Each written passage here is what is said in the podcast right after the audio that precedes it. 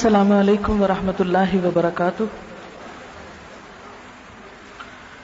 نحمده ونسلی علی رسوله الكریم اما بعد، فاعوذ باللہ من الشیطان الرجیم۔ بسم اللہ الرحمن الرحیم۔ رب شرح لی صدری ویسر لی امری۔ واحلل عقدة من لسانی یفقه قولی۔ ان الله اشترى من المؤمنين انفسهم واموالهم بان لهم الجنه يقاتلون في سبيل الله فيقتلون ويقتلون وعدا عليه حقا في التوراة والانجيل والقران ومن اوفى بعهده من الله فاستبشروا ببائكم الذي بايعتم به وذلك هو الفوز العظيم التائبون العابدون الحامدون الحامدون السائحون الراكعون الساجدون الساجدون الآمرون بالمعروف والناهون عن المنكر والحافظون لحدود الله وبشر المؤمنين ما كان للنبي والذين آمنوا أن يستغفروا للمشركين ولو كانوا أولي قربا من بعد ما تبين لهم أنهم أصحاب الجحيم وما كان استغفار إبراهيم لأبيه إلا عن موعدة عن موعدة وعدها إياه، فلما تبين له أنه عدو لله تبرأ منه، إن إبراهيم لأضاه حليم. وما كان الله ليدل قوما بعد إذ هداهم حتى يبين لهم ما يتقون. ان اللہ بكل شيء علیم ان اللہ له ملك السماوات والارض يحيي ويميت، وما لكم من دون الله من ولي ولا نصير. صدق اللہ العظیم شروع کرتی ہوں اللہ کے نام سے، جو بے انتہا مہربان، نہایت رحم فرمانے والا ہے۔ حقیقت یہ ہے کہ اللہ نے مومنوں سے ان کے نفس اور ان کے مال جنت کے بدلے خرید لیے ہیں۔ وہ اللہ کی راہ میں لڑتے اور مارتے اور مرتے ہیں۔ ان سے جنت کا وعدہ اللہ کے ذمے ایک پکا وعدہ ہے۔ تورات اور انجیل اور قرآن میں۔ اور کون ہے جو اللہ سے بڑھ کر اپنے عہد کا پورا کرنے والا ہو؟ بس خوشیاں مناؤ اپنے اس سودے پر جو تم نے خدا سے چکا لیا۔ یہی سب سے بڑی کامیابی ہے۔ اللہ کی طرف بار بار پلٹنے والے، اس کی بندگی بجا لانے والے، اس کی تعریف کے گن گانے والے، اس کی خاطر زمین میں گردش کرنے والے، اس کے آگے رکو اور سجدے کرنے والے، نیکی کا حکم دینے والے، بدی سے روکنے والے اور اللہ کی حدود کی حفاظت کرنے والے۔ اس شان کے ہوتے ہیں وہ مومن جو اللہ سے خرید و فروخت کا یہ معاملہ طے کرتے ہیں۔ اور اے نبی صلی اللہ علیہ وسلم، ان مومنوں کو خوشخبری دے دو۔ اس وقت میں نے سورت التوبہ کی، آیت نمبر ایک سو گیارہ اور ایک سو بارہ آپ کے سامنے پڑھی ہے۔ اس کے ترجمے کے ساتھ، ترجمے کے ساتھ ہی آپ کو ان آیات کا مفہوم یا معنی سمجھ میں آ گیا ہوگا کہ ہم جو اللہ کے ماننے والے ہیں ہمارا اصل مقام کیا ہے؟ ہم سے کس بات کا تقاضا ہے؟ اور ہم کس کام میں مصروف ہیں؟ ہمیں کرنا کیا ہے اور ہم کر کیا رہے ہیں؟ ان اللہ حشترا ایک دفعہ شرا کا لفظ آیا ہے اور آگے جا کر بے کا لفظ آیا ہے۔ اور جیسا کہ آپ جانتے ہیں کہ دونوں ہی لفظ خرید و فروخت کے لیے استعمال ہوتے ہیں۔ خرید و فروخت کیا چیز ہے؟ سودا کیا چیز ہے؟ کسی چیز کو لینا کسی چیز کے عوض، یہ سودا کہلاتا ہے۔ آپ کچھ خریدنا چاہتے ہیں، آپ بازار میں جاتے ہیں، جو چیز آپ کو پسند آتی ہے، وہ آپ لیتے ہیں، لیکن اس کے بدلے میں آپ کچھ دیتے بھی ہیں۔ سودا بھی ایک معاہدہ ہوتا ہے، تجارت بھی ایک کانٹریکٹ ہوتا ہے، جو دو طرفہ ہوتا ہے۔ یک طرفہ طور پر تجارت تجارت نہیں ہوتی۔ وہ کساد بازاری ہوتی ہے کہ انسان اپنا سامان لے کے بیٹھا ہو اور کوئی خریدار نہ ہو۔ تجارت اسی وقت ہوتی ہے جب خریدار بھی ہو اور بیچنے والا بھی ہو، لینے والا بھی اور دینے والا بھی۔ اب ہوتا یہ ہے کہ جب آپ کوئی چیز لیتے ہیں تو اس کے بدلے میں پیسے دیتے ہیں۔ اگر آپ کوئی چیز اٹھا لیں اور پیسے دینے سے انکار کر دیں تو آپ کا وہ سودا کینسل ہو جاتا ہے۔ بعض اوقات آپ کوئی زبانی سودا طے کرتے ہیں اور اس پر ایک ٹوکن منی دے دیتے ہیں بات پکی کرنے کے لیے۔ اگر آپ مقررہ تاریخ پر اس چیز کی پیمنٹ نہیں کرتے، تو کیا ہوتا ہے؟ وہ ٹوکن منی بھی ضبط ہو جاتی، مزید نقصان ہوتا ہے۔ جب آپ کوئی سودا کر لیتے ہیں، تو کسی بھی چیز کے مالک اس وقت بنتے ہیں جب آپ اس کی قیمت دے چکتے ہیں۔ یا آپ کوئی چیز اسی وقت اس کو اپنا کہہ سکتے ہیں جب آپ اس کے اوپر اس کا معاوضہ دیتے ہیں، اگر کوئی شخص معاوضہ تو لے لے اور چیز نہ دے تو یہ بھی دھوکا ہوتا ہے۔ لہذا اس معاہدے میں دونوں فریقین کا آمنے سامنے ہونا اور دونوں فریقین کا عہد کو پورا کرنا اور ذمہ داری کو نبھانا نہایت ضروری ہوتا ہے۔ وہی تجارت فیئر ہوتی ہے۔ آپ دیکھیں کہ جب آپ کوئی سودا کسی ایماندار شخص کے ساتھ کرتے ہیں، کسی قابل اعتماد شخص کے ساتھ کرتے ہیں، تو آپ وہ سودا کر کے خوش ہوتے ہیں۔ کسی چیز کو خواہ لے رہے ہوں، خواہ دے رہے ہوں۔ تو بزنس میں ایک اچھا تاجر ہونا اور ایک اچھا گاہک ہونا، یہ دونوں ہی چیزیں اس سارے عمل کو پلیزنٹ بنا دیتی ہیں۔ لیکن اگر اس میں سے ایک بھی کسی قسم کی کوئی کمی بیشی کرے، تو وہی سودا جو ہے وہ ایک ہیڈ ایک بن جاتا ہے۔ یہاں پر بھی ایک سودے کا ذکر ہو رہا ہے۔ اور وہ سودا دو انسانوں کے درمیان نہیں، وہ سودا بندے اور اللہ کے درمیان ہے۔ اور اللہ تعالی کی ذات ایسی ہے کہ جس سے کوئی سودا کر لے تو اسے کبھی بھی گھاٹا نہیں ہوگا، کبھی بھی نقصان نہیں ہوگا، کبھی بھی بدمزگی نہیں ہوگی۔ وہ اللہ تعالی کو اپنے عہد پر بالکل سچا پائے گا۔ اسے دے کر نقصان نہیں ہو سکتا۔ جس کے لیے اس نے فرمایا وہ اوفا بیاہدی من اللہ اللہ سے عہد کر کے تو دیکھو، اس سے بڑھ کر عہد کون پورا کرتا ہے؟ بس تب شروع بے اپنی اس تجارت پہ خوشیاں مناؤ، کیونکہ تم نے اللہ سے تجارت کر لی۔ اللہ زی بایا تم بھی اب یہاں پر کس تجارت کا ذکر ہے؟ کیا دینا ہے اور کیا لینا ہے؟ فرمایا، ان اللہ اشترا اللہ نے خرید لی۔ من المؤمنین، مومنوں سے۔ انفسم ان کی جانیں۔ ان کی جان لے لی۔ اور ہم نے کیا کیا؟ اپنی جان دینے کا وعدہ کر لیا۔ وہ اموالم اور اپنا مال۔ گویا کیا کہا اللہ تعالی سے کہ یارب میری جان اور میرا مال، یہ میرا نہیں، یہ تیرا ہے۔ اس کو میں نے تیرے ہاتھ بیچ دیا اور اس کے بدلے تجھ سے جنت لی۔ اب آپ دیکھیں کہ جب ہم کوئی چیز بیچ ڈالتے ہیں، تو اس کے بعد وہ چیز ہماری نہیں رہتی، اس پہ ہماری مرضی نہیں چلتی۔ پھر وہ جو خریدتا ہے اسی کی مرضی چلتی ہے۔ مثلا آپ نے ایک گھر بنایا، بہت خوبصورت، بڑی چاہت کے ساتھ، اپنی مرضی کے نقشے کے مطابق۔ پھر آپ کو اس سے بہتر کسی اور بزنس میں پیسہ لگانے کا چام نظر آیا تو آپ نے سوچا میں اس گھر کو بیچ دیتی ہوں۔ ایک عرصے سے وہ آپ کے پاس تھا اور آپ کی چاہتوں کا مرکز۔ اب آپ نے اس کو بیچ دیا اور اس کے عوض پیسہ لے لیا۔ جب آپ نے پیسہ لے لیا اور یہ گھر اپنے ہاتھ سے دے دیا تو اس کے بعد آپ کا اس گھر سے کوئی تعلق باقی نہ رہا۔ ہر طرح کا عمل دخل ختم ہو گیا۔ کل تک جس گھر میں آپ اپنی چابی لگا کے اندر آتے تھے، اب وہ چابی آپ سے لے لی گئی۔ گویا کسی قسم کا آپ کا اس پر کوئی اختیار نہیں۔ اب جس نے اس کو لے لیا، وہ چاہے تو اسے باقی رکھے، وہ چاہے تو اسے مزید چمکائے، وہ چاہے تو اسے تباہ کر کے رکھ دے، اسے ڈسٹروائے کر دے، اس میں کوئی آلٹریشن کر دے، کچھ بھی کر سکتا ہے۔ آپ کیا اس کو روک سکتے ہیں کہ اب یہ نہیں آپ کر سکتے؟ یہ تو میں نے بڑی خوشی سے یہ شینڈلیئر لگوائے تھے اور یہ کھڑکی رکھوائی تھی اور یہ گلاس استعمال کیا تھا اور یہ مٹیریل لگوایا تھا اور ایسے پردے اس پہ لگائے تھے، یہ پلیز آپ نہ کریں، میرے دل کو دکھ ہوتا ہے۔ نہیں، پھر آپ کے دل کی مرضی نہیں۔ اب تو جو اس کا مالک ہو گیا، اس کی مرضی ہوگی۔ وہ آپ سے مشورہ بھی نہیں کرے گا۔ اور آپ کو کوئی اپنی رائے دینے کا بھی حق نہیں رہا۔ کیونکہ آپ تو سودا کر چکے، آپ تو بیچ چکے۔ بازو کا ایسا ہوتا ہے نا، ایک چیز جب انسان بیچ دیتا ہے، پھر لینے والا اس کو خراب کرتا ہے، تو انسان کو بڑا دکھ ہوتا ہے کہ میں نے اتنی محنت سے یہ چیز بنائی تھی۔ اور دوسرا شخص اس کو کیا کر رہا ہے؟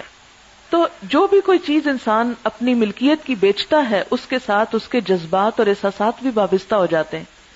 انسان کی اٹیچمنٹ ہو جاتی ہے اس کے ساتھ۔ کوئی مثلاً اپنے گولڈ کی چیز آپ بیچ رہے ہوں یا گھر کی بیچ رہے ہوں۔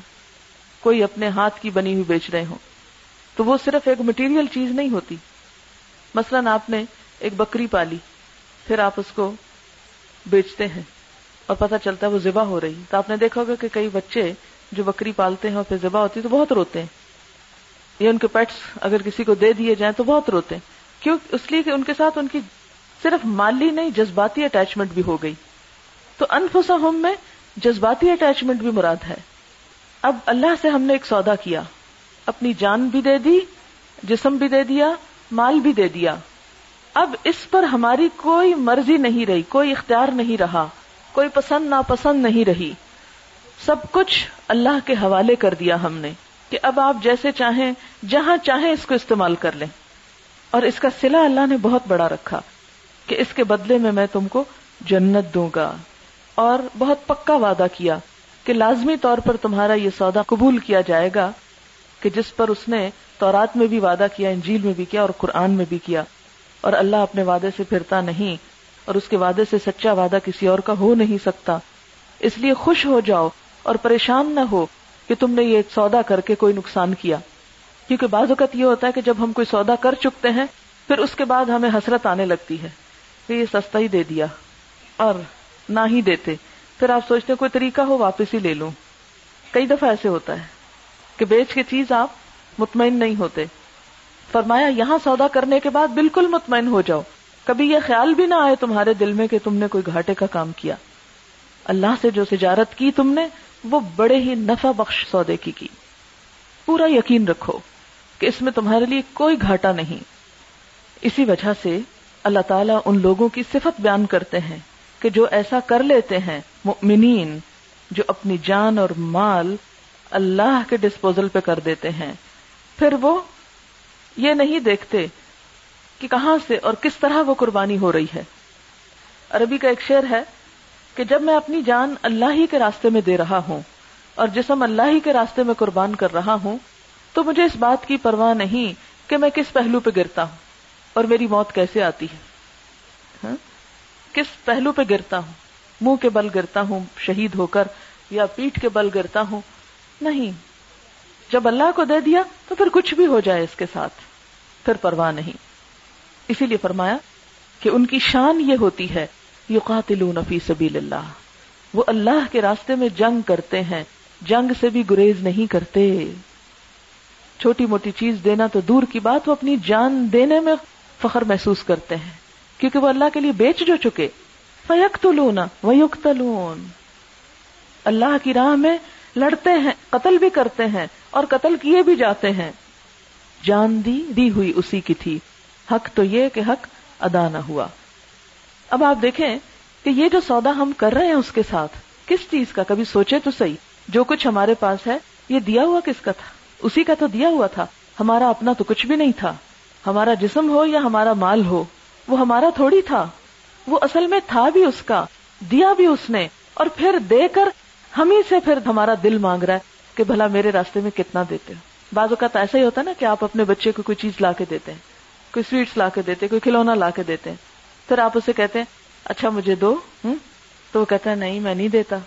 تو بالکل ہمارا حال یہی ہے کہ سب کچھ اللہ سے لے کے جب اللہ مانگتا ہے تو ہم میں سے بہت سے لوگ بخل کر کے بیٹھ جاتے ہیں اور کہتے ہیں، ہم تو نہیں دے رہے۔ تو ماں باپ کیا کہتے ہیں؟ ہم تو تمہارا دل دیکھ رہے ہیں۔ تو اللہ ہمارا دل دیکھ رہا ہے کہ ہم اس کے لیے کتنی قربانی کرنے کا جذبہ رکھتے ہیں۔ یقتلون و یقتلون یہ ہے اس کی تصدیق کہ واقعی بیچ دی اللہ کو۔ یہ اپنی ہے ہی نہیں۔ اس لیے فکر کس بات کی؟ جب یہ کیفیت انسان کی ہو کہ میرا جسم امانت ہے اللہ کی، یہ اصل میں میرا نہیں ہے، میں دے چکا ہوں اس کو اور میرا مال بھی، تو آپ دیکھیں گے کہ جہاں جس وقت جب وہ چاہے خرچ کرنے کو، ہم خرچ کرنے کو تیار ہو جائیں گے۔ جب ہم یہ وعدہ کر لیں کہ یہ اس کا ہے، تو پھر ہم اسے بچا کے نہیں رکھ سکتے۔ اگر ہم اس کو بچا بچا کے اپنے لیے رکھ رہے ہیں یا کسی اور کے لیے رکھ رہے ہیں، تو اس کا کیا مطلب ہے کہ دراصل ہم نے سودا کیا ہی نہیں۔ یہ بالکل ایسے ہی کہ جیسے ایک گھر بیچنے کے بعد پھر آپ اگر چند مہینے اس میں رہنے کے لیے اس سے مہلت مانگ لیں اور جب مالک کہے کہ اب نکلو تو آپ نکلے ہی نا کہ نہیں، میرا تو چھوڑنے کو دل ہی نہیں چاہتا۔ ہم؟ نے بھی یہی کیا ہے۔ ایک طرف سے سودا کیا ہوا ہے اور دوسری طرف جب مالک ہمیں کہتا ہے، لاؤ میرے راستے میں، دو اس کو، تو ہم کہتے ہیں، نہیں، یہ تو ہم نہیں کر سکتے۔ پر یہ کہ جنت آپ نے ہمیں ضرور دینی ہے۔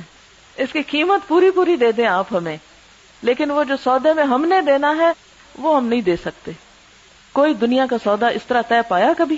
کہ آپ اپنی طرف سے ودرا کر لیں یا دھوکا کریں، یا کسی بھی طرح اس میں کمی کر لیں اور دوسری طرف سے معاوضہ آپ پورا لینا چاہیں۔ انسانوں کے ساتھ تو شاید یہ ہو جائے، چل جائے کہ دھوکے کے ساتھ آپ اس کا معاوضہ لے کے پھر آپ مکر جائیں انکار کر دیں کہ میں نے تو سودا کیا ہی نہیں تھا۔ لیکن اللہ کے ہاں ایسا نہیں کوئی کر سکتا۔ جو کرے گا، وہ اپنا ہی نقصان کرے گا۔ اس لیے کہ انسان تو دھوکا کھا سکتے ہیں، اللہ کی ذات کسی سے دھوکا نہیں کھا سکتی۔ تو اس آیت میں بنیادی طور پر جہاد پر ابھارا گیا ہے۔ جہاد فی سبیل اللہ میں اپنی جان اور مال دونوں لگانے پر اکسایا گیا ہے۔ جو پیچھے آتا ہر المؤمنین علی القتال۔ اس کی طرف اشارہ ہے۔ متفق علیہ روایت کے مطابق حضرت ابو ذر سے روایت ہے، کہتے ہیں، میں نے عرض کیا، یا رسول اللہ صلی اللہ علیہ وسلم، ای العمل افضل؟ سب سے افضل عمل کون سا ہے؟ قال، ایمان باللہ۔ اللہ پر ایمان لانا وہ جہاد فی سبیلہ اور ایمان لا کر اس کے راستے میں جہاد کرنا۔ ایک اور روایت میں ہے، لغدوۃ فی سبیل اللہ او روحۃ خیر من الدنیا وما فیہا۔ اللہ کے راستے میں صبح کے وقت نکلنا یا شام کے وقت نکلنا جو کچھ دنیا میں ہے، اس سے زیادہ بہتر ہے۔ خیر من الدنیا وما فیہا۔ دنیا اور دنیا میں جو کچھ پایا جاتا ہے۔ ذرا سوچیں کیا کچھ پایا جاتا ہے۔ جو کچھ پایا جاتا ہے۔ ان سب سے بہتر ہے کہ اگر کوئی شخص سویر کے وقت جہاد کے لیے نکلے یا شام کے وقت نکلے۔ ہر دولت سے بڑی دولت ہے اس کے پاس، ہر نعمت سے بڑی نعمت۔ پھر آپ جانتے ہیں کہ جہاد کے بھی مختلف درجات ہیں۔ سب سے بہترین درجہ جو ہے وہ اس مجاہد فی سبیل اللہ کا ہے جو اپنی جان اور مال دونوں کے ساتھ نکلے اور پھر کچھ بھی واپس نہ آئے۔ اس کا گھوڑا بھی شہید ہو جائے اور وہ خود بھی شہید ہو جائے۔ کچھ بھی نہ آیا۔ ایسا مجاہد اگر اللہ کے لیے لڑ کر شہید ہوا، تو جنت کے سب سے اونچے درجے میں ہوگا، جیسے کہ جانتے ہیں آپ کے جنت کے سو درجے ہیں، سب سے اونچے والے مقام پر۔ لیکن بسا اوقات انسان کے پاس جان تو ہوتی ہے، لگانے کو مال نہیں ہوتا۔ لہذا وہ صرف ایک چیز دے رہا ہوتا ہے۔ بعض اوقات یہ ہوتا ہے کہ مال ہوتا ہے، جان دینے کا یارہ نہیں ہوتا، جان بڑی پیاری ہے اس کو، وہ نہیں دے پاتا۔ تو اب کیا ہے کہ اس نے آدھی نیکی کمائی ایک طرح سے یعنی درجہ خود بخود نیچے آ گیا۔ اور پھر اسی طرح جیسا کہ آپ جانتے ہیں کہ جہاد کی بہت سی قسمیں ہیں جد و جہد کرنے کی، اللہ کے دین کو پھیلانے کی، اور جس کا نقطۂ آغاز دین کی تبلیغ اور تعلیم سے ہوتا ہے، وہ بھی اگر اس کام کے لیے بھی انسان صبح کا ایک وقت نکلے اور شام کا ایک وقت نکلے، تو اس کو وہ کچھ میسر آتا ہے جو تمام دنیا اور جو کچھ اس کے اندر ہے، اس سے زیادہ بہتر ہے۔ وہ بہت بڑے نفے کا سودا کر رہا ہے۔ لیکن ہم کس کے لیے نکلتے ہیں؟ شاپنگ کے لیے خوشی سے نکلتے ہیں۔ میل ملاقات وزٹس کے لیے خوشی سے نکلتے ہیں۔ اور کھانے پینے کے کام ہم کو بہت دلچسپ لگتے ہیں۔ لیکن ہم میں سے کتنے لوگ ایسے ہیں جو اپنی نیند، آرام، سکون، قربان کر کے ایک وقت سویر کا اور ایک وقت شام کا نکلے ہم تو ٹھنڈا ٹھنڈا دین چاہتے ہیں۔ سویرے نکلے تو اب شام کو وقت نہیں۔ شام نکلے تو کافی ہے، سویر کا وقت نہیں ہے ہمارے پاس۔ تو یہ ہاف ہارٹیڈ سودا کرنے والے ہیں، جنہوں نے پورا پورا سودا کر لیا۔ پھر کسی بھی وقت اس کی پکار آ جائے۔ وہ ہر وقت آن کال ہے۔ ہر وقت آن ڈیوٹی ہے۔ جیسے آپ نے دیکھا ہوگا کہ جو ڈاکٹر آن ڈیوٹی ہوتا ہے، تو کسی بھی وقت اس کو کال کیا جا سکتا ہے۔ رات کو وہ سو بھی رہا ہوتا ہے تو وہ ڈیوٹی پر ہوتا ہے۔ وہ اپنے گھر میں بھی ہے، وہ کہیں پر بھی ہے۔ اسے بلایا جا سکتا ہے۔ کسی بھی ایمرجنسی کے موقع پر اسے طلب کیا جا سکتا ہے۔ تو نبی صلی اللہ علیہ وسلم نے اس قرآن کے ساتھ صحابہ کرام کی جو تربیت کی تھی اور جو ان کو تعلیم دی تھی اور اسلام کے لیے قربانیاں کرنے کے جو جذبے ان کے اندر بیدار کیے تھے، اس میں یہی بنیادی اسپرٹ تھی۔ تم جب اپنی جان دے چکے، سودا کر چکے، جنت لے چکے، تو پھر اب کیا ہے؟ اب اس کو بچا بچا کے نہ رکھو۔ اب جب طلب کیے جاؤ، تو فوراً نکل آؤ۔ اور یہی وجہ کہ ہم دیکھتے ہیں کہ صحابہ کرام بسا اوقات جیسے کہ وہ ایک صحابی کی این اس رات شادی ہوئی تھی اور جہاد کی پکارے اور فوراً فوراً نکل آئے۔ ہم میں سے کتنے لوگ ایسے ہیں جو شادی کے دن کہ ہاں آج بھی میں کوئی کام کرنے کو تیار ہوں۔ کہتے آج تو شادی، ایک دن تھوڑی ہوتی ہے تو کئی دن چلتی۔ سب کام چھوڑ چھاڑ کے ہم بیٹھ جاتے ہیں۔ کئی کئی دن پہلے ہی آف کر لیتے ہیں۔ اور بعد میں بھی ہمارے دنیا کے شغل کہیں ختم ہونے کو نہیں آتے۔ اور ہر چھوٹی بڑی بات پہ ہم آف کر بیٹھتے ہیں۔ تو یہی ہمارا دراصل امتحان ہے۔ فرمایا کہ جو اللہ سے سودا کر لیتے ہیں، پھر ان کا حال یہ نہیں ہوتا۔ وہ اللہ کی خاطر کسی بھی لمحے کبھی بھی اپنی جان دینے کو ہر لمحہ تیار رہتے ہیں۔ آپ دیکھیں کہ جان آخری چیز ہے نا جو انسان دے سکتا ہے۔ تو جو شخص اس سے چھوٹی چیزیں نہیں دے سکتا، یاد رکھے وہ جان بھی نہیں دے سکتا۔ مال اگر انسان اپنا نکالتا ہے تو مال پھر آ جائے گا، لیکن جان چلی جاتی ہے تو جان نہیں آتی۔ جو شخص مال نہیں دے سکتا، جو اپنا وقت نہیں دے سکتا، اپنی صلاحیتیں نہیں دے سکتا، قربانی نہیں کر سکتا۔ وہ جان دینا تو پھر جھوٹی بات ہے، وہ صرف جھوٹا دعویٰ کرتا ہے، تو نہیں دے سکتا۔ مثلا آپ دیکھیں کہ اس وقت بھی جیسے آپ لوگ یہ سال اللہ کی راہ میں وقف کیے ہوئے ہیں۔ اب لوگ طرح طرح سے آپ کو کہتے ہوں گے، دیکھو تمہارا ٹائم ویسٹ ہو رہا ہے، تم سب سے پیچھے ہو رہے ہو، وہ فلانا دنیا میں اتنا آگے جا چکا ہے، اسے یہ مل گیا ہے۔ اس طرح کی کئی باتیں آپ سنتے ہوں گے، ہوتی ہیں کہ نہیں؟ تو آپ بھی اپنے آپ کو سوچتے ہوں گے، کتنے مظلوم ہیں ہم، دنیا میں پیچھے رہ رہے ہیں۔ یہ سوچتے ہیں، جب ہر طرف سے لوگ یہی کہتے ہیں کہ تمہارا فیوچر جو ہے وہ برباد ہو رہا ہے، تم کس کام میں پڑ گئے ہو، پیچھے رہ جاؤ گے، تو ہمیں سمجھ آنے لگتی ہاں واقعی ہم پیچھے رہ جائیں گے۔ فرمایا، نہیں، ان لوگوں کو پرواہ کیوں نہیں تھی؟ اس لیے کہ ان کا یقین تھا کہ اللہ تعالیٰ اپنے وعدے میں جھوٹا نہیں ہو سکتا۔ ہمیں یقین کوئی نہیں۔ ہم کہتے ہیں اور پھر مرضی اپنی کرنے لگتے ہیں۔ فرمایا، نہیں اللہ تم بے کا الفوز العظیم اور یہی دراصل بہت بڑی کامیابی ہے، بہت بڑی کامیابی. لیکن اس کے لیے ہم میں سے کتنے تیار ہیں؟ آپ دیکھیں کہ ہم اپنی ذہین ترین اولاد کو دنیا کے راستے میں لگاتے اور کھپاتے ہیں۔ اگر ان سے کہا جائے کہ دیکھو، ایک سال کے لیے اپنی بیٹی کو ہمارے پاس بھیج دو، دین کے لیے کہ وہ تمہارے مرنے کے بعد تمہارے لیے صدقہ جاریہ بنے خود بھی سنورے اور اوروں کو بھی سنوارے۔ تو اس پہ سوچتے نہیں، وہ تو ابھی اس کی تو شادی کرنی ہے اور ابھی اس کا یہ اور یہ کام رہتا ہے۔ ابھی تو میں نے اس کو فلان فلان ٹریننگ دینی ہے۔ کیونکہ ہمارے ہاں یہ ہوتا ہے کہ ہم بچیوں کو پہلے پروفیشنل ایجوکیشن دیتے رہتے ہیں۔ حالانکہ ہمیں پتا ہے کہ ان کی بنیادی ذمہ داری کوئی تجارت نہیں ہے۔ بنیادی ذمہ داری انہوں نے باہر جا کے کچھ نہیں کرنا۔ نہ اللہ نے ان پہ کوئی ذمہ ڈالا۔ آج کل ہر ماں کا یہ ٹرینڈ ہے کہ بیٹیوں کو بھی وہ پڑھاؤ اور سکھاؤ کہ جس کی وجہ سے وہ کچھ کما سکیں۔ اگر انہوں نے کمائی نہیں بھی کرنی تو ان کے رشتے اچھے آئیں۔ یہی وجہ ہے کہ ہم بچیوں کو پریشرائز کر کے ان کو کبھی میڈیسن پڑھواتے ہیں، کبھی بزنس اسٹڈیز میں ڈالتے ہیں، کبھی کمپیوٹر کی ٹریننگ دلوا رہے ہیں، کبھی کچھ کر رہے ہیں، کبھی کچھ کر رہے ہیں۔ حالانکہ اللہ نے بیٹیوں پر کمانے کی کوئی ذمہ داری نہیں ڈالی۔ انہیں گھر کی شہزادیاں بنایا کہ دوسرے تمہارے لیے کما کے لائیں۔ انہیں شادی کے موقع پہ مہر دلوایا۔ انہیں والدین نے جہیز دیا۔ انہیں سب کچھ تیار ملا۔ لیکن ہم نے ان سب چیزوں کی ناقدری کر کے دوسرے راستوں سے اپنے آپ کو مطمئن کرنا چاہا اور ایک پورا معاشرے کا ٹرینڈ اس طرح چینج کر دیا کہ ہر لڑکی انڈیپینڈنٹ ہوگی تو شاید خوشحال ہوگی۔ اور پھر وہ سب کچھ انہیں سکھانا چاہتے ہیں کہ جس سے وہ کمانے والی بن جائیں۔ ٹھیک ہے، اس میں ایب کی بات نہیں، لیکن صرف دنیا کمانے والی بن جائیں۔ دین کے لیے بھی کچھ وقت نکالیں تو وہ ہمارے پاس وقت نہیں۔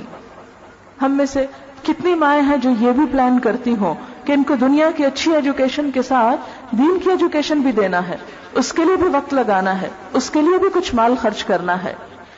فرمایا کہ جب تم اس راستے میں آؤ گے تو ذالکہ کا الفوز العظیم، یہی بڑی کامیابی ہے۔ اس لیے کہ آپ دیکھیں کہ آج انسانوں کے پاس سب کچھ ہے، ذہنی سکون نہیں۔ آپ کو معلوم ہے کہ یورپ اور امریکہ کے بارے میں تو ہم سنتے تھے، اکثریت جو ہے ٹرنکلائزر لیتی ہے، لیکن اب ہمارے ہاں بھی ان دواؤں کا استعمال کچھ کم نہیں رہا۔ سب کچھ ہوتے ہوئے خوشیاں ختم ہو گئیں۔ بڑے بڑے گھر موجود ہیں۔ بہترین لباس اور جیولری ہے، لیکن دل خوش نہیں ہے۔ آپس میں اتفاق اور محبتیں نہیں ہیں۔ انسان انسان کے خون کا پیاسا ہو چکا ہے۔ انسان انسان سے حسد کر رہا ہے۔ انسان انسان کا دشمن بنتا چلا جا رہا ہے۔ آخر کیوں؟ اس لیے کہ ہم نے وہ کام شروع کر دیا کہ جس سے مال تو بہت حاصل ہوا، لیکن انسان انسان نہ بن سکا۔ نبی اکرم صلی اللہ علیہ وسلم دنیا میں جب تشریف لائے تو دین کا جو پیغام آپ نے لوگوں تک پہنچایا، اس سے لوگوں کی دنیا میں بھی خوشحالی آئی۔ قرآن پاک میں اللہ تعالیٰ منافقین سے صورت توبہ میں خطاب کرتے ہوئے فرماتے ہیں کہ تم اللہ اور اس کے رسول سے کس لیے ناراض ہو؟ اس بات پر کہ اس نے تم کو غنی کر دیا یعنی تمہاری دنیا بھی اچھی کر دی۔ کیونکہ جب انسان دین کی طرف آتا ہے تو ایسا نہیں کہ دنیا اس سے چھن جاتی ہے۔ اللہ نے یہ نہیں کہا کہ تم کپڑا پہننا چھوڑ دو، یا سونا تم پہ حرام کر دیا میں نے، یا تمہارے لیے کھانا پینا منع ہے۔ نہیں، اس میں سے کچھ بھی نہیں کہا۔ بس یہ کہا کہ جہاں سارا سال کھاؤ، ایک مہینہ اپنے اوپر کچھ کنٹرول کر لو، اور اس کا بھی فائدہ تمہیں کو ہوگا۔ تمہاری ہی صحت اچھی ہوگی، تمہارے ہی اندر انسانیت اور تقوی پیدا ہوگا۔ اس نے کہا، ٹھیک ہے، رکھو، بناؤ زیور اپنی حیثیت کے مطابق۔ لیکن جب بنا چکو تو ہر سال اس میں سے ڈھائی فیصد جو ہے وہ غریبوں کو بھی دینا ہوگا۔ وہ یہ کہتا ہے کہ ٹھیک ہے، چوبیس گھنٹے میں اپنے کام کرو، سو، کھاؤ، پیو، لیکن ایک گھنٹہ نمازوں کے لیے بھی رکھو۔ وہ یہ کہتا ہے کہ ہاں ساری زندگی بے شک یورپ گھومو، لیکن میرے گھر بھی ضرور آؤ۔ اس نے دنیا ہم پہ بین نہیں کی، لیکن اس میں اپنا ایک حصہ رکھا، کیونکہ اس میں سے ایک ایک چیز انسان کو سکون دینے والی۔ آپ دیکھیں سارا دن آپ کام کاج کر کے جب تھک جاتے ہیں، سویر کے آپ سورج نکلنے کے وقت سے لے کے لگے ہوئے ہیں۔ مثلا آپ نے اذان کے بعد فجر کی نماز پڑھی۔ ابھی سورج نہیں نکلا تھا تو پڑھ لی۔ اس کے بعد آپ اپنے دنیا کے کاموں میں لگتے ہیں۔ اتنی دیر دنیا کے کام کرتے رہتے ہیں کہ سورج نکل کے ڈھل جاتا ہے۔ ایک پورا فاصلہ طے کر چکتا ہے۔ آپ تھک جاتے ہیں اس وقت تک۔ دنیا دنیا دنیا۔ اللہ تعالیٰ آپ پر رحمت کرتا ہے اور ہے، آؤ میرے بندے، میرے آگے اب جھک جاؤ۔ آؤ نماز پڑھ لو، ہاتھ منہ دھو لو۔ آؤ کچھ اپنی روح کو سکون فراہم کرو۔ اس لیے کہ دنیا کے باتوں میں الجھ الجھ کر ہم اپنے آپ کو تکلیف پہنچاتے رہتے ہیں۔ مجھے ہمیشہ ایسے ہی لگتا ہے، جب میں بہت تھک جاتی ہوں نماز کا وقت آتا ہے تو مجھے یوں لگتا ہے جیسے ایک بچہ کھیل کھیل کے تھک جاتا ہے نا۔ تو ماں اس پہ رحم کرتی اور کہتی، آؤ ہاتھ منہ دھو لو، آؤ بیٹھو کھانا کھا لو، چلو تھوڑا آرام کر لو، تھک گئے ہو اب تم. ہمارا یہی حال ہوتا ہے۔ سارا دن تھک جاتے ہیں کام کر کے۔ تو اللہ تعالیٰ کہتے ہیں اچھا آؤ ہاتھ منہ دھو لو، آؤ تھوڑا سا میرے آگے جھک جاؤ، آؤ دعا مانگ لو۔ جو چیزیں تمہاری کوشش سے نہیں ملی اب مجھ سے دعا مانگ کے لے لو۔ لیکن ہم سمجھتے ہیں کہ صرف ہر چیز ہماری کوشش سے ملے گی۔ لہٰذا نماز نہیں پڑھتے اور کاموں میں لگے رہتے ہیں، لگے رہتے ہیں۔ اللہ کی محبت بھری پکار کو سنی انسنی کر دیتے ہیں۔ اور کیا ہوتا ہے؟ اس جرم میں ہم اپنے اوپر جب ظلم ڈھاتے ہیں، اللہ کی طرف نہ جا کر، تو ہمارے دل کی پریشانی بڑھتی، بے سکونی بڑھتی ہے۔ وہ جو ہمیں اللہ سے مانگ کر لینا تھا، وہ حصہ خالی رہ گیا۔ لہذا جب حال یہ ہو جائے، تو پھر ہماری ساری کوششیں ہمارے ہی خلاف پلٹتی ہیں۔ پھر آپ دیکھیں کہ جب دن ڈھل جاتا ہے، ظہر کی نماز ہو جاتی ہے پھر آپ کو آرام کرنے کا موقع ملتا ہے۔ پھر آپ دوبارہ دنیا کے کاموں میں مصروف ہونا چاہتے ہیں۔ پھر ہلکا سا ذکر آپ کو چار رکت پڑھوا دی جاتی ہیں۔ پھر آپ دنیا کے کام کرتے رہتے ہیں، کرتے رہتے ہیں، حتیٰ کہ سورج غروب ہو جاتا ہے۔ پھر ہلکی سی نماز آپ کو دی جاتی۔ پھر اس کے بعد آپ اور بھی ابھی آپ کو موقع ملا۔ پھر سونے کا وقت آ جاتا ہے۔ پھر اللہ تعالیٰ آپ کو کہتے ہیں کہ اچھا مجھے یاد کرو، دن بھر میں جو کچھ ہوا، کوئی گناہ ہوا، کچھ ہوا، معافی مانگ لو، توبہ کر لو، اسے مٹا دو۔ کوئی پتا ہے کہ سوتے میں دوبارہ اٹھنا نصیب نہ ہو؟ تو ہر چیز کام کاج کر کے اپنے جسم کو دھو کے، وضو کر کے، اپنے گناہ بخشوا کے، نماز پڑھ کے اور اطمینان سے سو جاؤ۔ کہ اگر دنیا سے چلے بھی جاؤ تو فکر نہ ہو تم کو۔ پاک حالت میں لوٹو۔ لیکن وہ نماز بھی ہم پہ بڑی بھاری ہے۔ ہم دعوے تو بہت کرتے ہیں کہ اللہ سے محبت ہے۔ لیکن جیسے اقبال کہتے ہیں نا کہ ہم سے کب پیار ہے تمہیں؟ نیند تمہیں پیاری ہے۔ محبت کے دعوے اللہ سے کرتے ہیں اور پیار ہمیں نیند سے ہے کہ جب ہم دنیا کے کاموں سے تھک جاتے ہیں تو نماز پڑھے بغیر سونا چاہتے ہیں اور صبح پھر اٹھنے کو دل نہیں چاہتا اور نماز پڑھے بغیر سوتے چلے جاتے ہیں اپنی من مانیاں کرتے ہیں اور پھر کہتے ہیں جنت تو ہمارے لیے سودا کیا نہیں اور جنت ایسے ہی مل جائے گی۔ فرمایا، ذالک هو الفوز العظیم، یہی تمہارے لیے کامیابی کی چیز ہے۔ اب آ جائیں زکات کے اوپر، ہلکا سا۔ کہ آپ مال کمائیں، سارا دن کمائیں، سارا سال کمائیں، جتنا چاہیں کمائیں۔ لیکن اگر سال بھر وہ تمہارے پاس رہ جائے، تو کیا کرو؟ اپنے ان بھائیوں کو بھی اس میں سے کچھ نکال کے دو، اپنے رشتہ داروں کو، عزیزوں کو، کہ جو تمہاری طرح کے انسان ہیں۔ اللہ نے ان سے لے کے آزما لیا اور تمہیں دے کے آزما لیا کہ تم ان کو کچھ دیتے ہو یا نہیں دیتے۔ ان کی آزمائش ہو رہی ہے کہ ان کے پاس ہے کچھ نہیں۔ آپ کی آزمائش ہو رہی ہے کہ اللہ نے ان کا حق بھی آپ کو دے دیا۔ اور آپ کے ہاتھوں دلوانا چاہا۔ آپ سے دلوا کے اجر چاہتا ہے کہ آپ ہی کو دے۔ اور پھر کبھی کبھار ایسا بھی ہو جایا کرتا ہے کہ دینے والے لینے والوں کی صف میں آ جاتے ہیں۔ اس وقت سے ڈرو۔ اس وقت کا خوف کرو کہ جب تمہارے ہاتھ سے یہ نکل کے کہیں اور چلا جائے اور تم دینے کی بجائے لینے والے بن جاؤ۔ پھر تم کیا چاہو گے کہ تمہارے ساتھ کیا کیا جائے؟ تمہاری ضروریات کو کوئی دیکھنے والا نہ ہو۔ نہیں، ہم چاہیں گے کہ ہمارے ساتھ نرمی اور بھلائی اور خیر خواہی کا معاملہ ہو۔ لہذا اللہ تعالی ہم سے دلواتے ہیں تاکہ دینے والے کبھی محتاج نہ ہوں، کیونکہ اللہ کا وعدہ ہے جو دیتے ہیں وہ کبھی بھی فقیر نہیں ہوتے۔ آپ صلی اللہ علیہ وسلم نے قسم کھا کے یہ بات فرمائی کہ صدقہ دینے سے مال کبھی کم نہیں ہوتا۔ ایک اور جگہ پر قرآن پاک میں آتا ہے، وما انفق تم میں نفقتن کہ جو کچھ بھی تم خرچ کرنے کی کوئی چیز تم خرچ کرتے ہو تو وہ یخلف ہو اس کے پیچھے اور لے آتا ہے۔ یعنی تم نکالتے جاتے ہو، پیچھے سے اور ڈالتا جاتا ہے۔ نہیں ختم ہوتا۔ اس کے خزانے بہت وسیع ہیں۔ تم دینے سے تھک جاؤ گے۔ وہ دینے سے نہیں تھکتا۔ تمہارا دے کر خالی ہو جاتا ہے، اس کا دے کے خالی نہیں ہوتا۔ لہذا جب انسان زکات نکالتا ہے اس کا مال پاک ہوتا ہے، اس کے دل سے حسد اور بخل کے جذبات نکلتے ہیں، دوسرے انسانوں کا بھلا ہوتا ہے، معاشرے میں سکون پیدا ہوتا ہے۔ آپ دیکھیں، کبھی دل پریشان ہو، صدقہ کریں، آپ کی پریشانی لازمن دور ہو جائے گی۔ آزما کر دے، کسی بھوکے کو کھانا کھلا کے دیکھیں، کسی یتیم کے سر پہ ہاتھ شفقت کا پھیر کے دیکھیں، کسی کی ضرورت پوری کر کے دیکھیں۔ پھر آپ دیکھیں دل کو چین آتا ہے یا نہیں آتا۔ ہم ڈپریشن کا شکار ہیں۔ کیوں؟ کبھی سوچا ہم نے؟ اس لیے کہ ہمیں دوسروں کے دکھوں کا احساس ہی نہیں۔ جو دوسروں کے دکھوں پہ پریشان ہوتا ہے، اس کو اپنے دکھ بھول جایا کرتے ہیں۔ اس کو پھر اپنے دکھ نہیں یاد رہتے۔ اسے دوسروں کے دکھ دور کر کے سکون ملتا ہے۔ لیکن جس شخص کی نظر صرف اپنی خوشیوں پہ ہو، اسے کبھی خوشیاں نہیں ملا کرتی۔ اس لیے کہ خوشی حاصل کرنے کا راز دینے میں ہے، لینے میں نہیں۔ ہم لے کے تھوڑی دیر کے لیے ضرور خوش ہوتے ہیں، لیکن جو خوشی حقیقی اور روح کی خوشی آپ کو دے کر ملتی ہے، وہ آپ کو لے کر نہیں ملتی۔ لیکن ہم اس کو آزماتے کم ہیں۔ پھر اسی طرح روزوں کی بات، تو اس میں بھی انسان کے اندر سارا سال کھاؤ، جو چاہو کھاؤ، میٹھا، کھٹا، ٹھنڈا، جو تمہارا دل چاہے۔ کہیں نہیں منع کیا گیا کہ دہی بھلے آپ نہیں کھا سکتے، یا آپ چاٹ نہیں کھا سکتے، یا آپ میٹھا نہیں کھا سکتے۔ نہیں، کھاؤ۔ حلال اور پاک کھاؤ۔ صاف ستھرا کھاؤ۔ لیکن ذرا احتیاط کے ساتھ۔ اور پھر ایک مہینے کے لیے اپنے میدے کو بھی آرام دو۔ اور ساتھ اس بات کا احساس کرو کہ جن لوگوں کو کھانے کو نہیں ملتا، ان پہ کیا گزرتی ہوگی؟ روزہ کھول کر کتنا سکون اور کتنی خوشی، کتنا اطمینان اور کتنی فرحت نصیب ہوتی ہے انسان کو۔ تو یہ بھی دراصل انسان کی کامیابی کے لیے اللہ نے انسان پہ ڈالا۔ کیونکہ اتنا وقت نہیں کہ میں ایک ایک چیز پر اسلام کے ایک ایک حکم پر آپ کو حکمتیں بتاؤں۔ لیکن جب ہمارا سودا اللہ کے ساتھ ہو تو یاد رکھے کہ جو کچھ وہ کہتا ہے وہ ہمارے نقصان میں نہیں کہتا۔ وہ کہتا ہے اللہ سے بڑھ کے تمہارا کوئی بھی وفادار نہیں۔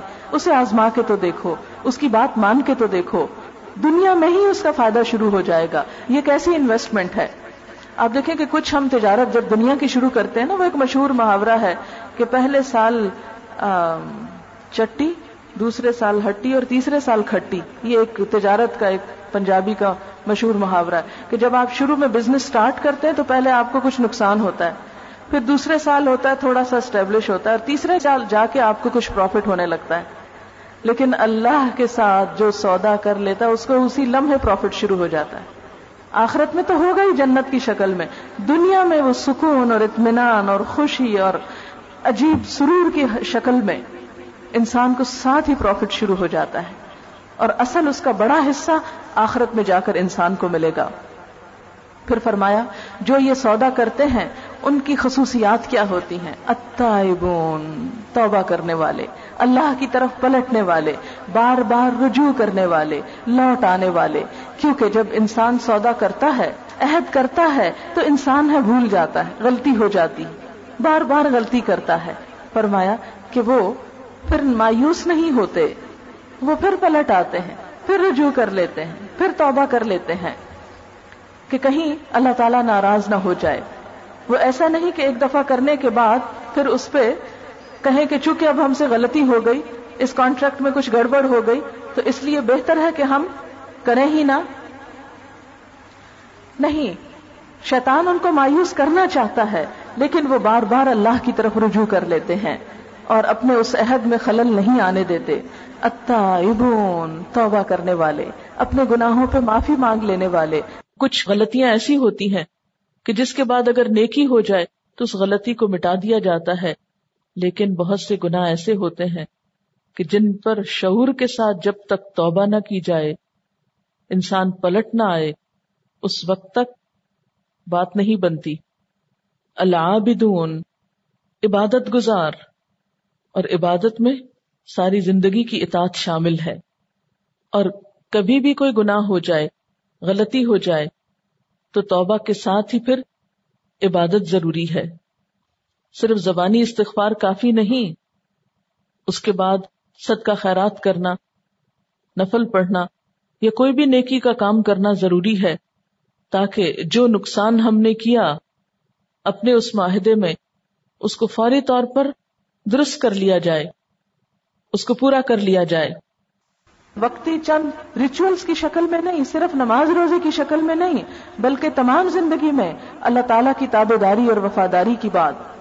الحمدون اللہ کی حمد و ثنا کرنے والے، اللہ کا شکر ادا کرنے والے۔ کیونکہ آبدون عبادت تو ہے، وہ تو ایک فرض ہے نا۔ کیونکہ وہ تو ایک لازمی حصہ ہے۔ مگر ہم شکر کیا؟ کہ دل کی خوشی کے ساتھ کرنے والے۔ یعنی وہ مثلاً آپ ایک کھانا پکاتے ہیں، پھر اس کے اوپر ڈریسنگ کرتے ہیں، اس کے اوپر کچھ مسالے ڈالتے ہیں، اوپر سجاوٹ کرتے ہیں، تو اس سے تو پیٹ نہیں بھرتا۔ مثلاً کھانے میں دھنیے سے تو پیٹ نہیں بھرتے آپ، یا میتھی سے تو پیٹ نہیں بھرتے جو اوپر آپ نے ڈالا ہوتا ہے۔ وہ تو ایک سجاوٹ ہوتی ہے، لیکن اصل چیز تو وہ اندر کا سٹف ہے۔ تو حامدون میں اللہ کی حمد و ثنا، شکر، ایک بندہ مومن کی زندگی کے ہر ہر لمحے میں شکر ہوتا ہے۔ آپ صلی اللہ علیہ وسلم نے فرمایا کہ بندہ مومن کا حال بھی بڑا عجیب۔ جب اسے خوشی ملتی ہے، وہ اللہ کا شکر ادا کرتا ہے۔ اٹھتے، بیٹھتے۔ اور اس میں آپ دیکھیں کہ بعض لوگوں سے آپ ملیں گے، آپ ان سے پوچھیں گے بھی کیا حال ہے تمہارا؟ وہ کہیں گے الحمد بہت اچھا۔ بعض سے ملیں گے تو آپ کہیں گے بھی کیا حال ہے؟ کہتے کوئی حال نہیں۔ کوئی حال نہیں۔ یہ ایک ناشکری کا کلمہ ہے۔ بندہ مومن ہر حال میں الحمد کہتا ہے، شکر اللہ کا جس حال میں رکھے، میرا رب میرے ساتھ کبھی بھی ظلم نہیں کر سکتا۔ اور آپ دیکھیں کہ اللہ کی حمد و ثنا، ہم صبح اٹھتے ہیں تو بندہ مومن کے منہ پہ کیا ہوتا ہے؟ الحمد للہ بادما اماتنا و النشور۔ واش روم میں جاتے ہیں، واپس نکلتے ہیں الحمد للہ اذهب ان الزا و آفانی۔ اس وقت حمد و ثنا، شکر اللہ کا۔ پھر اس کے بعد کھانے کی میز پہ بیٹھتے ہیں تو کھانا کھا کر الحمد نماز کے لیے کھڑے ہوتے ہیں تو الحمد للہ الحمد للہ رب العالمین، سمی اللہ لمن حمدہ ربنا ولک الحمد، وہاں پر بھی اللہ کی حمد و ثنا۔ پھر اسی طرح اگر چھینک آ جاتی ہے تو پھر الحمد پھر کہا یہ جاتا ہے کہ جنت میں جانے کے بعد بندہ مومن کے منہ پہ سب سے اہم کلمہ جو ہوگا کہ الحمد للہ حدانہ لہٰذا، اللہ کا شکر جس نے ہم کو یہ راستہ دکھایا۔ وما کنہ لنہتدی لولا ان ہدان اللہ۔ ہم اس راستے کو پانے والے نہ تھے اگر اللہ ہم کو یہ راہ نہ دکھاتا۔ لہذا، ایک بندہ مومن اپنے دن کا آغاز اللہ کی حمد و ثنا سے کرتا ہے اور جنت میں پہنچنے تک اس کی زبان پر اللہ کی حمد و ثنا جاری رہتی ہے۔ یہ سودا کرنے والے سائحون ہوتے ہیں، سائح سیاحت سے ہے۔ یعنی زمین میں گردش کرنے والے، گھومنے پھرنے والے، کس کے لیے؟ طلب علم کے لیے، جہاد کے لیے، ہجرت کے لیے، آثار قدیمہ دیکھنے کے لیے، آثار کائنات دیکھنے کے لیے۔ یعنی اللہ کی قدرت کی نشانیاں دیکھنے کے لیے وہ چلتے پھرتے رہتے ہیں۔ اور سفر کرنا اگرچہ ایک مشکل کام ہے، لیکن انسان سفر میں بہت کچھ سیکھتا ہے۔ اللہ تعالیٰ کی قربت پاتا ہے۔ آپ کو معلوم ہے نا کہ سفر میں انسان کی دعا قبول ہوتی ہے۔ کہ ایک مسافر جب گھر سے نکلتا ہے تو وہ اللہ کے قریب ہو جاتا ہے۔ اور اگر اچھے مقصد کے لیے سفر کیا جا رہا ہو، ایک اللہ کے راستے کا سفر ہو، تو وہ اور زیادہ اللہ کی قربت پانے کا ذریعہ ہے۔ حدیث میں آتا ہے کہ اللہ کی راہ میں کوئی شخص اگر صبح کا ایک وقت نکلتا ہے یا شام کا ایک وقت نکلتا ہے، تو وہ دنیا اور دنیا کے اندر جو کچھ ہے سب سے بہتر ہے۔ لغدوت فی سبیل اللہ اور روحت فی سبیل اللہ خیر من الدنیا وما فیہا اللہ کے راستے میں صبح تھوڑی دیر کے لیے نکلنا یا شام کو کچھ دیر کے لیے نکلنا، جو دنیا میں ہے، اس سب سے زیادہ بہترین اور قیمتی ہے۔ اور اللہ کے راستے میں نکلنے والے قدموں کو جو مٹی ان کو لاحق ہوتی یعنی گرد غبار آلود ہو جاتے ہیں، ان قدموں کو آگ نہیں چھوئے گی۔ آپ کا یہ اللہ کے دین کے لیے، سیکھنے کے لیے نکل کے آنا، یہ بھی اللہ کے راستے میں نکلنا ہے۔ یہ بھی ایک سیاحت ہے۔ یہاں ہم سب جو اکٹھے ہوئے، تو اللہ کی خاطر ہوئے۔ میں نے جو سفر کیا، تو اللہ کے لیے کیا۔ آپ اپنے گھروں کے کام کاج اور مصروفیات چھوڑ کر یہاں حاضر ہوئے، تو اللہ کے لیے ہوئے۔ اللہ کو ایسا اپنے راستے میں نکلنا بہت ہی پسند ہے۔ اور اس پر اللہ تعالیٰ اپنے بندوں کا قدردان ہوتا ہے۔ حدیث میں یہاں تک آتا ہے کہ جب کوئی بندہ اللہ کے راستے میں نکلتا ہے، ایک شخص طلب علم کے لیے نکلتا ہے، تو فرشتے اس کے پاؤں تلے اپنے پر بچھاتے ہیں۔ جب وہ سب اکٹھے مل کے بیٹھ جاتے ہیں، تو فرشتے ان کے اوپر گھیرا ڈال لیتے ہیں اور آسمان تک پھیلتے چلے جاتے ہیں۔ یہ اللہ کے راستے میں نکلنے کی برکتیں ہیں۔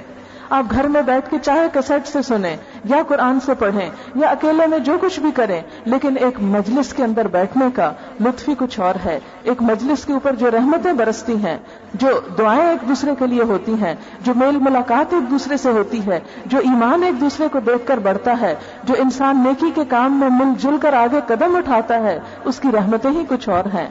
آپ تنہا وہ کچھ کر ہی نہیں سکتے جو آپ مل کر ایک دوسرے کے ساتھ اکٹھے ہو کر کرتے ہیں۔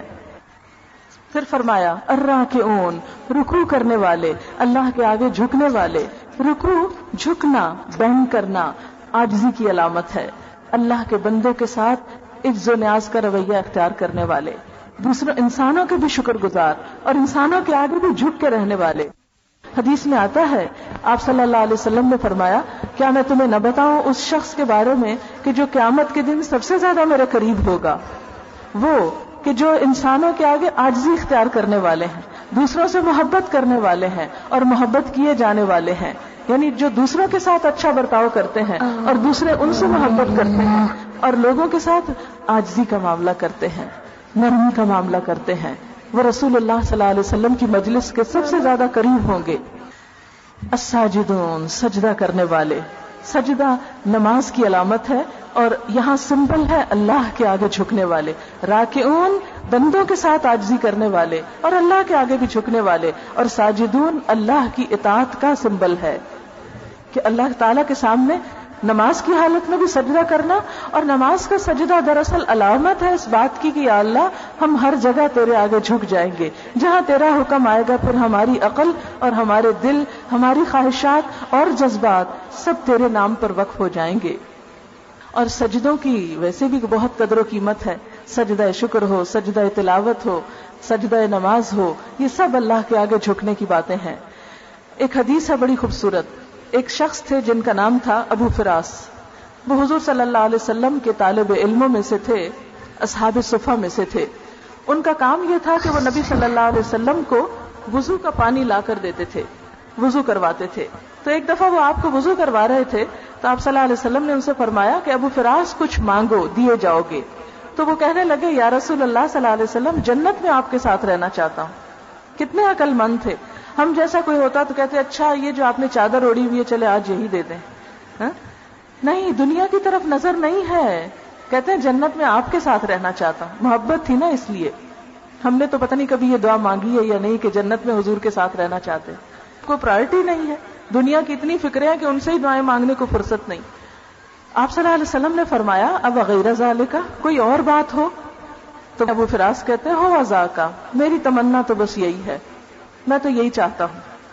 تو آپ نے فرمایا، اگر یہی چاہتے ہو تو پھر میری مدد کرنا سجدوں کی کثرت کے ساتھ یعنی خوب نمازیں پڑھنا، تاکہ میں تمہیں اپنے ساتھ رکھ سکوں۔ تو آپ صلی اللہ علیہ وسلم کا ساتھ، آپ کی شفاعت، آپ کی محبت اس وقت نصیب ہوگی کہ جب ہم سجدوں کی کثرت کریں گے۔ ہم نے کیا سوچ رکھا ہے؟ نماز پڑھیں یا نہ پڑھیں، آپ سفارش کریں گے اور ہم آگے چلے جائیں گے۔ تو ایسی بات نہیں ہے۔ آپ صلی اللہ علیہ وسلم خود فرما رہے ہیں کہ دیکھو سجدوں کی کثرت سے میری مدد کرو۔ اور اس کے بعد یہ چھ کام جب ہو جائیں، یہ چھ خصوصیات جب پیدا ہو جائیں، تو پھر العامرون بالمعروف والناہون عن المنکر، نیکی کا حکم دینے والے اور برائیوں سے روکنے والے یعنی دین کی تبلیغ کرنے والے، یہ ہے اللہ کے ساتھ سودا کرنے والوں کا کام۔ کہ جس دین پر وہ خود چلتے ہیں، پھر اس کو آگے بھی پہنچاتے ہیں، آگے بھی سکھاتے ہیں، آگے بھی پھیلاتے ہیں۔ العامرون بالمعروف والناہون عن المنکر، نیکی کا حکم دینے والے اور برائیوں سے روکنے والے۔ ہم سمجھتے ہیں کہ شاید یہ فریضہ صرف مردوں پر ہے، پر میں نہیں، عورتوں کے لیے بھی ہے۔ سورت التوبہ میں ہی آپ پڑھیں گے کہ والمؤمنون والمؤمنات بعضهم اولیاء بعض۔ مومن مرد ہوں یا عورتیں، ایک دوسرے کے مددگار ہیں۔ یا امرون بالمعروف وینہون عن المنکر۔ نیکی کا حکم دیتے ہیں اور برائیوں سے روکتے ہیں۔ تو فریضہ اقامت دین جو ہے، یہ امر بالمعروف اور نہیں انل منکر جو ہے، نیکی کو پھیلانا اور برائیوں سے روکنا، یہ مردوں کے ساتھ ساتھ عورتوں کی ذمہ داری بھی ہے۔ آپ دیکھیں کہ حضرت عائشہ رضی اللہ تعالیٰ عنہا حضور صلی اللہ علیہ وسلم کی دنیا سے جانے کے بعد اڑتالیس سال تک امت کو تعلیم دیتی رہی۔ اڑتالیس سال تک ایک عورت دین سکھاتی رہی اور وہ ازواج متحرات میں سے تھی۔ ہم سمجھتے ہیں شاید یہ مردوں کا صرف کام ہے اور مرد مولوی مسجدوں میں جو کچھ سکھا رہے ہیں بس سب کے لیے وہی کافی ہے۔ اگر وہ کافی ہوتا تو ہماری ینگر جنریشن کا یہ حال ہوتا۔ نہیں، ہم عورتوں نے اپنی ذمہ داری چھوڑ دی۔ سب سے پہلا مدرسہ، سب سے پہلا اسکول جو بچے کو ملتا ہے وہ ماں کی گود میں ملتا ہے۔ جو کچھ وہ وہاں سے سیکھتا وہ کہیں اور سے نہیں ملتا اس کو۔ اس لیے اگر ماں جاہل ہوگی تو قوم جاہل ہو جائے گی۔ ہم بڑے فخر سے نپولین کا کال کوٹ کرتے ہیں کہ تم مجھے ایک پڑھی لکھی ماں دو، میں تمہیں پڑھی لکھی قوم دوں گا۔ تو اسی طرح ایک کرسچن کا کال ہے کہ ایک عورت کو ریلیجس ایجوکیشن دینا سو مردوں کو دینے سے زیادہ بہتر ہے۔ لیکن ہم عورتوں کے پاس اب دوسری چیزوں کے لیے تو وقت ہے، اس کام کے لیے وقت نہیں۔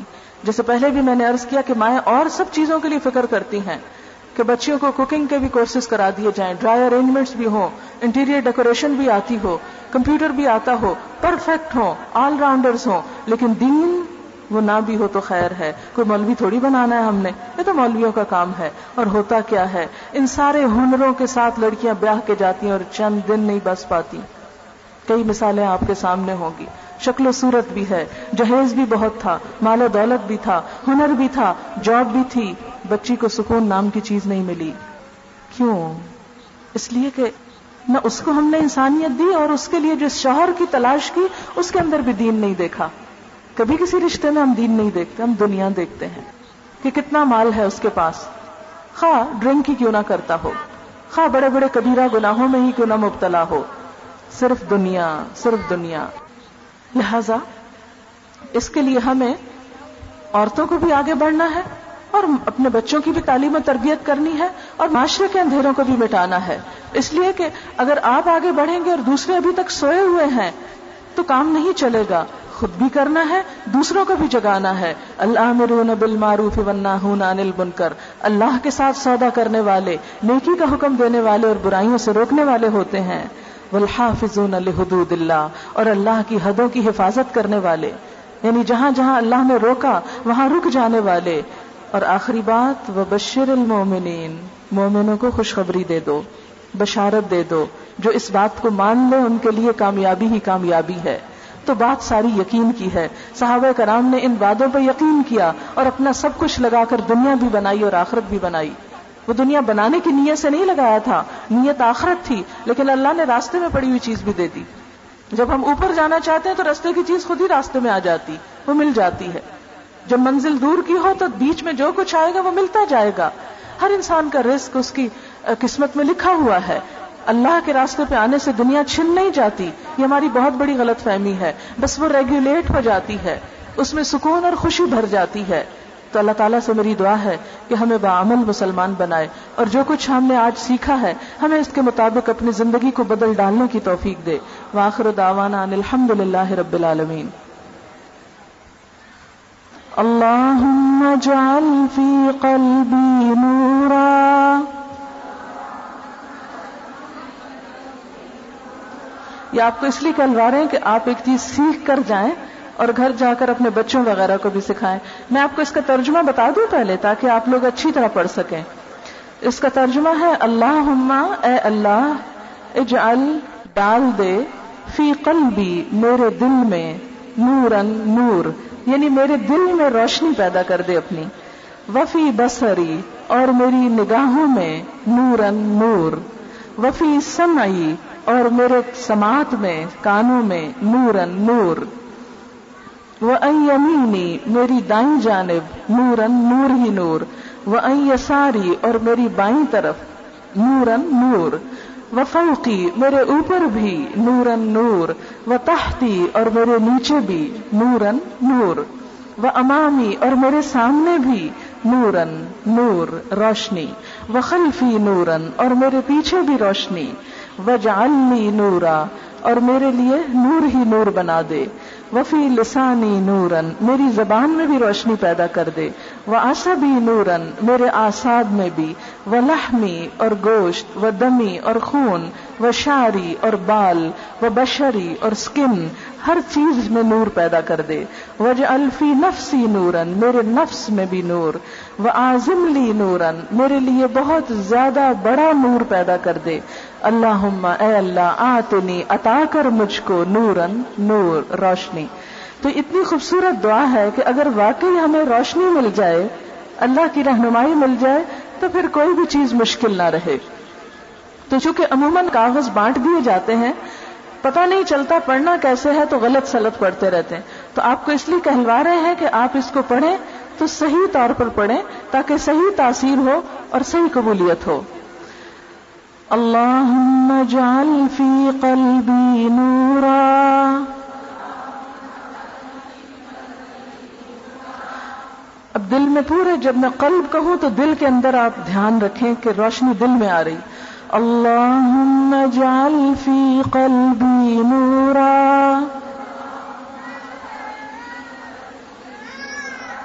وفي بصري نورا وفي سمعي نورا.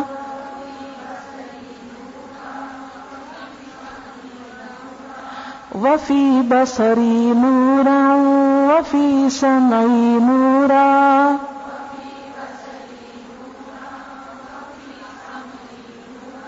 وأن يميني نورا وأن يساري نورا.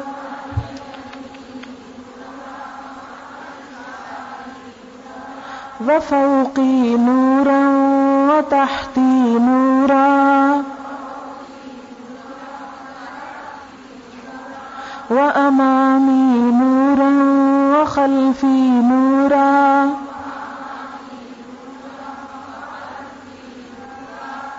واجعل لي نورا. وفي لساني نورا وعصبي نورا.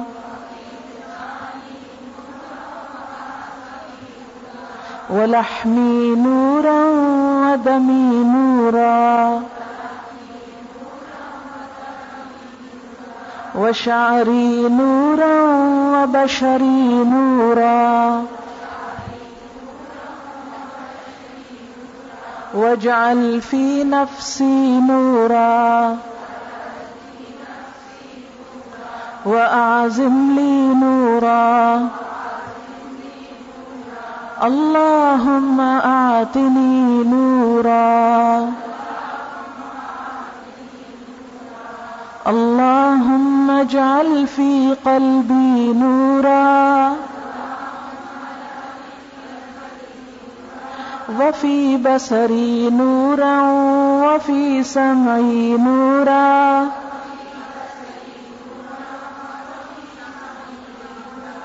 وأن يميني نورا وأن يساري نورا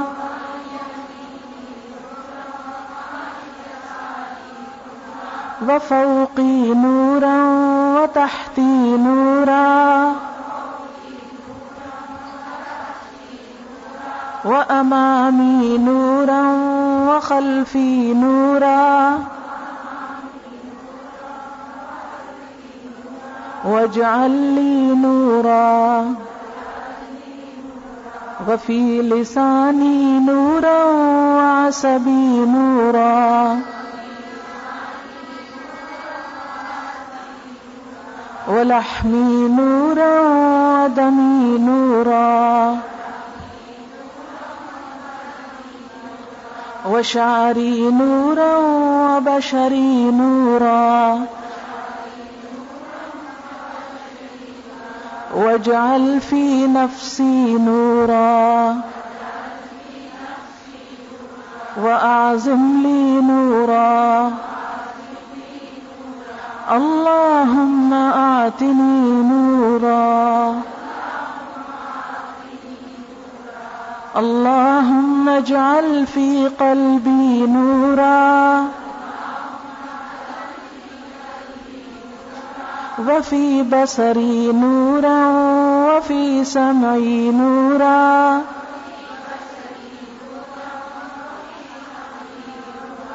وأن يميني نورا وأن يساري نورا.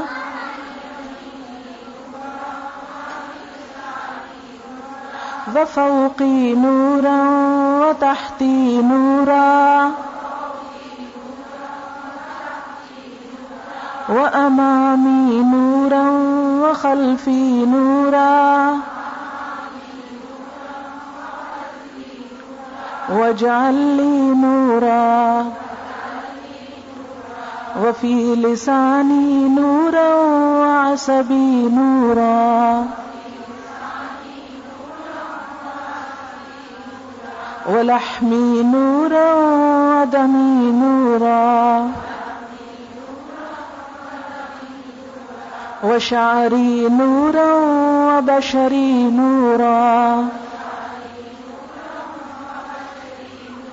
واجعل في نفسي نورا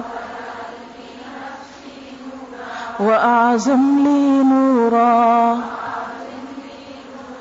اللهم آتني نورا سبحان الله والحمد لله ولا إله إلا الله والله أكبر ولا حول ولا قوة إلا بالله العلي العظيم اللهم صل على محمد وعلى آل محمد كما صليت على إبراهيم وعلى آل إبراهيم إنك حميد مجيد اللهم بارك على محمد وعلى آل محمد كما باركت على إبراهيم وعلى آل إبراهيم إنك حميد مجيد. رب اشرح لي صدري ويسر لي أمري. واحلل عقدة من لساني يفقه قولي. ربنا آتنا في الدنيا حسنة وفي الآخرة حسنة وقنا عذاب النار. ربنا اصرف عنا عذاب جهنم إن عذابها كان غراما. إنها ساءت مستقرا ومقاما. ربنا هب لنا من أزواجنا وذرياتنا قرة أعين واجعلنا للمتقين إماما. ربنا ظلمنا أنفسنا وإن لم تغفر لنا وترحمنا لنكونن من الخاسرين. ربنا أفرغ علينا صبرا وثبت أقدامنا وانصرنا على القوم الكافرين. ربنا آتنا من لدنك رحمة وهيئ لنا من أمرنا رشدا. ربنا لا تجعلنا فتنة للقوم الظالمين. ونجنا برحمتك من القوم الكافرين. ربنا عليك توكلنا وإليك أنبنا وإليك المسير يا حي يا قيوم برحمتك نستغيث ربنا لا تزغ قلوبنا بعد إذ هديتنا وهب لنا من لدنك رحمة إنك أنت الوهاب ربنا اغفر لنا ولإخواننا الذين سبقونا بالإيمان ولا تجعل في قلوبنا غلا للذين آمنوا ربنا إنك رؤوف رحيم ربنا فاغفر لنا ذنوبنا وكفر عنا سيئاتنا وتوفنا مع الأبرار ربنا وآتنا ما وعدتنا على رسلك ولا تخزنا يوم القيامة إنك لا تخلف الميعاد. ربنا آمنا بما أنزلت واتبعنا الرسول فاكتبنا مع الشاهدين. ربنا اغفر لنا ذنوبنا وإسرافنا في أمرنا وثبت أقدامنا وانصرنا على القوم الكافرين. ربنا لا تؤاخذنا إن نسينا أو أخطأنا. ربنا ولا تحمل علينا إسرا كما حملته على الذين من قبلنا. ربنا ولا تحملنا ما لا طاقة لنا به. واعف عنا واغفر لنا وارحمنا. أنت مولانا فانصرنا على القوم الكافرين. رب زدني علما. رب زدنی علما، رب زدنی علما، رب ارحمهما كما ربياني صغيرا. رب إني لما أنزلت إلي من خير فقير. رب لا تذرني فردا وأنت خير الوارثين. رب هب لي حكما وألحقني بالصالحين. رب أدخلني مدخل صدق وأخرجني مخرج صدق واجعل لي من لدنك سلطانا نصيرا. رب أعوذ بك من همزات الشياطين وأعوذ بك رب أن يحضرون رب أوزعني أن أشكر نعمتك التي أنعمت علي وعلى والدي وأن أعمل صالحا ترضاه وأدخلني برحمتك في عبادك الصالحين فاطر السماوات والأرض أنت ولي في الدنيا والآخرة توفني مسلما وألحقني بالصالحين ربنا أتمم لنا نورنا. ربنا أتمم لنا نورنا. واغفر لنا. إنك على كل شيء قدير ربنا تقبل منا. إنك أنت السميع العليم وتب علينا إنك أنت التواب الرحيم یا رب العالمین، تو ہمیں دنیا اور آخرت کی بھلائیاں عطا کر اور ہمیں آگ کے عذاب سے بچا۔ اے ہمارے رب، ہم سے جہنم کا عذاب دور کر دے۔ بے شک جہنم کا عذاب جان لیوا ہے۔ وہ بہت ہی برا ٹھکانہ اور مقام کی جگہ ہے۔ یا اللہ تو ہمیں اس سے پناہ دے۔ اے ہمارے رب، ہمارے خامدوں اور ہماری اولاد سے ہمیں آنکھوں کی ٹھنڈک عطا کر اور ہمیں متقی لوگوں کا امام بنا۔ اے ہمارے رب، ہم نے اپنی جانوں پہ ظلم کیا۔ اگر تو نے ہم کو معاف نہ کیا اور ہم پر رحم نہ کیا، تو ہم نقصان اٹھانے والوں میں سے ہو جائیں گے۔ یا اللہ تو ہم پر رحم فرما، ہمیں بخش دے۔ تو ہم پر صبر انڈیل دے، ہمارے قدموں کو جما دے اور کافر قوم پر ہماری مدد فرما۔ یا اللہ، تو ہم سب مسلمانوں کے درمیان باہم محبت پیدا کر دے۔ یا اللہ، ایک دوسرے کے دکھ درد کو پہچاننے کی توفیق عطا فرما۔ سب بیماروں کو صحت عطا فرما۔ سب دکھی لوگوں کے دکھ دور فرما۔ یا رب العالمین، تو ہمارے گناہوں کو معاف کر دے اور ہم پر رحمت کی بارش برسا۔ یا اللہ، تو ہمارے گناہوں کو معاف فرما اور ہمارے لیے اپنی رحمتیں برسا۔ یا اللہ تو رحمت کی بارش برسا یا رب العالمین، ایمان کے ساتھ دنیا سے خاتمہ ہو۔ اپنا قرب نصیب فرمانا ہمارے قبروں کو روشن کر دینا۔ یا اللہ، ہمارا حساب آسان کر دینا۔ ہمیں جنت الفردوس کے اعلیٰ درجات عطا فرمانا۔ نبی صلی اللہ علیہ وسلم کی صحبت نصیب فرمانا۔ یا رب العالمین، آپ کے ہاتھوں ہاتھوں کو سے پانی نصیب فرمانا۔ یا رب العالمین، دنیا اور آخرت میں سارے اور نیک لوگوں کی صحبت نصیب فرمانا ربنا تقبل منا إنك أنت السميع العليم وتب علينا إنك أنت التواب الرحيم وصلى الله تعالى على خير خلقه محمد وعلى آله وأصحابه وأهل بيته أجمعين برحمتك يا رحم الراحمين إلهي آمين سبحانك اللهم وبحمدك نشهد أن لا إله إلا أنت نستغفرك ونتوب إليك والسلام عليكم ورحمة الله وبركاته